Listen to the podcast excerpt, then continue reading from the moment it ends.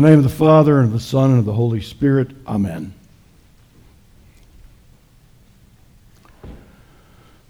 Get ready, Herb. Two bits, four bits, six bits, a dollar, all for Concordia. Stand up and holler. Woo! Kind of expected Herb to stand up on that one. But and if we were really uh, wild in prep school, we would go two bits, four bits, six bits, a peso. All for Concordia. Stand up and say so. That's when we were being tricky. We used to have spirit rallies. I remember the kids, and they played sports at Delta, they had spirit rallies. Well, you know, that's not something that you can just, the principal can't tell you, go down to the store and get a box of that. You know, how, how do you get a spirit within you? That's kind of a, a, a different thing. That's what today's about. Today's Pentecost Sunday. It's the Holy Spirit's big day. This is it. And the disciples were all gathered together on this day. They were all kind of still hiding out, 70 of them. And uh, all of a sudden, they, they remembered when this started to happen that Jesus told them, I'm not going to leave you orphans. I'm going to send the advocate with you, or the Greek word parakletos, paraclete. That's not a Japanese songbird. That's, uh, that means the one who stands beside, the one who stands along with you, like in a court of law, your lawyer perhaps, kind of like that, the one who's right there at your side that he was going to send the Paraclete, also known as the Comforter, to be with you. And so then all of a sudden, a sound like, a sound like the rush of a mighty wind came through the house, and then little tongues as of fire. Wasn't, their hair wasn't burning, it was just as, as of fire over their heads. And all of a sudden, then they got God's Spirit in them, and then these disciples broke out of the huddle and went and proclaimed boldly the gospel message of Jesus Christ. This shows us the difference between what it is to be a disciple and what it is to be an apostle. Disciple means one who sits at the master's feet and, and learns and soaks it in. And apostle translates to the sent ones. So if it was a sponge, a disciple would be the one you dunk into the water, immerse it. And then an apostle would be when you do, when you do this and you wring it out and let it flow over top of other people. So these were the 70 apostles now who went out and were preaching boldly the salvation message to people. And it was pretty surprising. Not only were they doing it, the first thing is surprising that they got that bold, but then the second thing was they were preaching to people in languages that they did not know. And people looked at them and they said, Aren't all these guys Galileans? Which was another way of saying, where did these hill wumps learn how to be linguists? And they, then the more cynical in the, in the group said, oh, I, I think they're hosed, they're drunk. Which, you know, Peter then said, oh, no, it can't, it's not that. It's only 9 o'clock in the morning. I got to tell you, there's a lot of folks I've worked with over the years. 9 o'clock in the morning is not too early to be drunk. But in that culture, uh, good genetic tolerance of alcohol and real social strictures against drinking, especially on festival days, not in the morning. It was just unheard of. So Peter said, No, no, they're, they're not hosed. It's only 9 o'clock in the morning. Don't you remember that the, uh, the Old Testament prophet Joel said that God was going to pour out his spirit on people? Young men would, would have visions, old men would dream dreams, the people would prophesy, even the slaves. Don't you remember? Well, this is it. So they were, they were amazed. All, all corner people were there because it was festival, harvest festival, from all over the Mediterranean world. And they could all hear the message in their, in their language. So it was great. It was a great, it was a great day. The people there had all the symbolism in front of them. 40 days after Jesus' ascension, 40, 40 uh, years in the wilderness, 40 days Mount Sinai for Moses, 40 days for the, uh, uh, the great flood with Noah. They had 70 apostles. There were 70 known countries in the Mediterranean world at that time. There was the wind, which is like the, the, the wind and the breath of God into the dry bones in Ezekiel. There's the fire, like on Mount Sinai. And there's the reversal of the curse of the Tower of Babel. Now everybody could hear in their own language, they weren't confused anymore.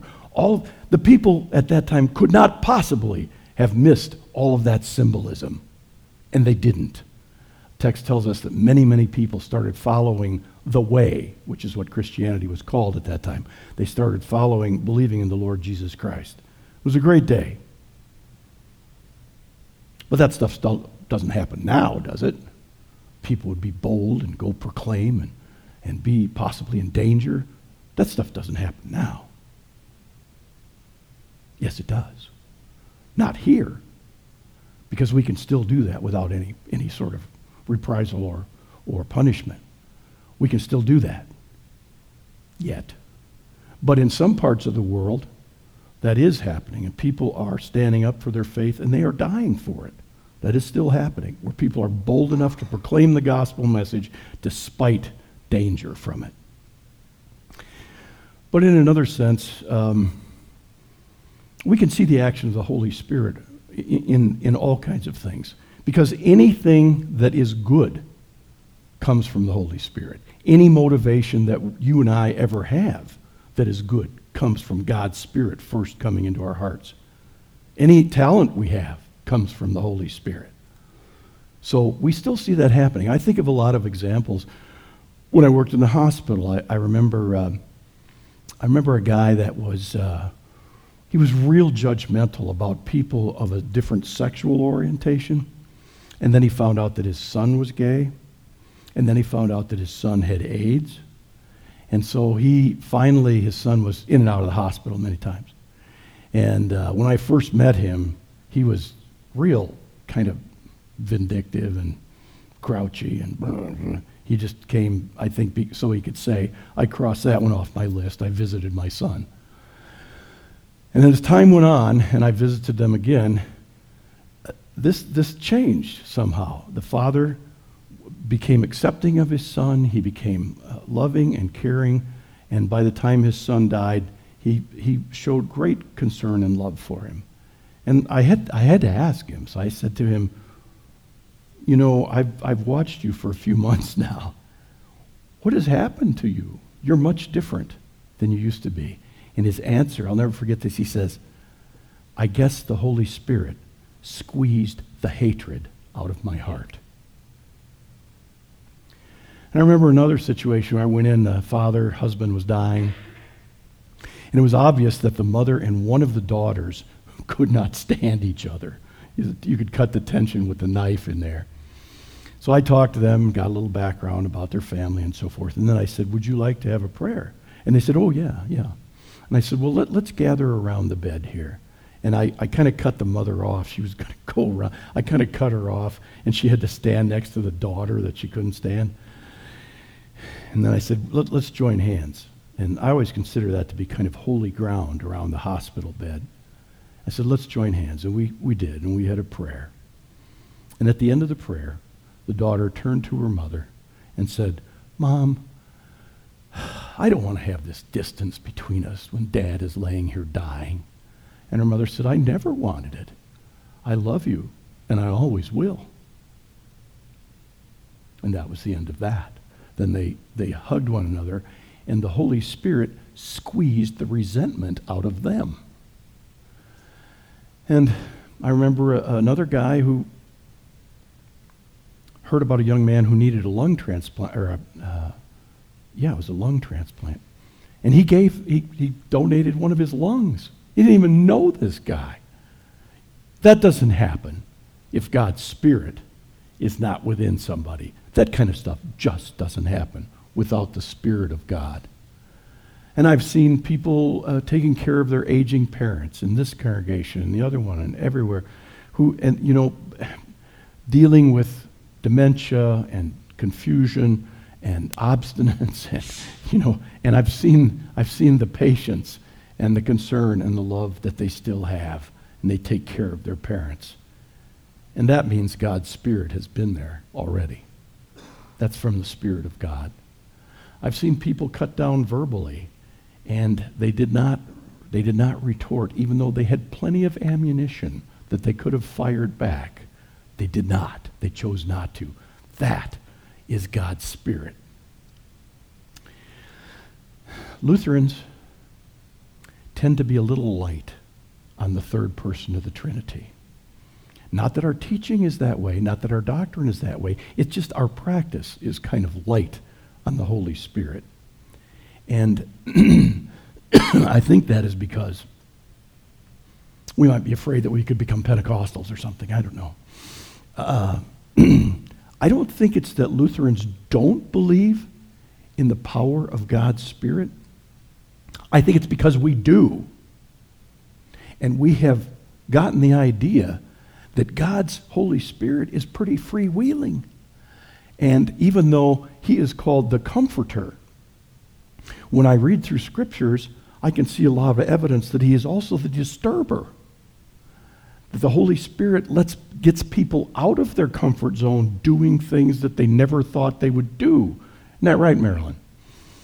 Uh, Marilyn, the evangelist, who said she never would. That, that the Holy Spirit does things that stretch us from being who we are, that let us let go of some of our pet resentments and some of our intolerances of others who are different than us, which means they're obviously wrong and stupid. The Holy Spirit lets us get away with some of, get away from some of that stuff. So I really think that it's not that Lutherans don't believe in the Holy Spirit, it's that we do. And we are possibly afraid to turn the Spirit loose because we might have to change. We might have to do something that's not comfortable. We might have to go places we didn't think we were going. But I give you this promise. As I look through Scripture at all the people whom the Holy Spirit moved Peter and Paul and Stephen and Elijah and Elisha and all of the other people. Uh, Elisha wanted a double portion of Elijah's spirit. He was really asking for it. All the people of whom God's spirit fell, none of them ever regretted it. None of them said, Wow, I shouldn't have done that. They all were thrilled and filled with the joy of the Lord. So I tell you, if we take a risk on this today to ask the Lord to send his Spirit to us, it's going to turn out okay. I promise you that. And now I am going to ask you, if you're willing, to pray with me for God's Spirit to come into you. Now remember, in the, the second lesson, it is said, whatever you pray for, I will do it. So, you know, watch what you pray for now. You might get it. If you're willing, pray with me. Lord God, send your Holy Spirit into me like a rushing wind, like a burning fire. Let your Spirit mold me and change me and embolden me. Send your Spirit into me. Amen. Now may the peace of God, which passes all understanding, keep your hearts and minds through Christ Jesus. Amen.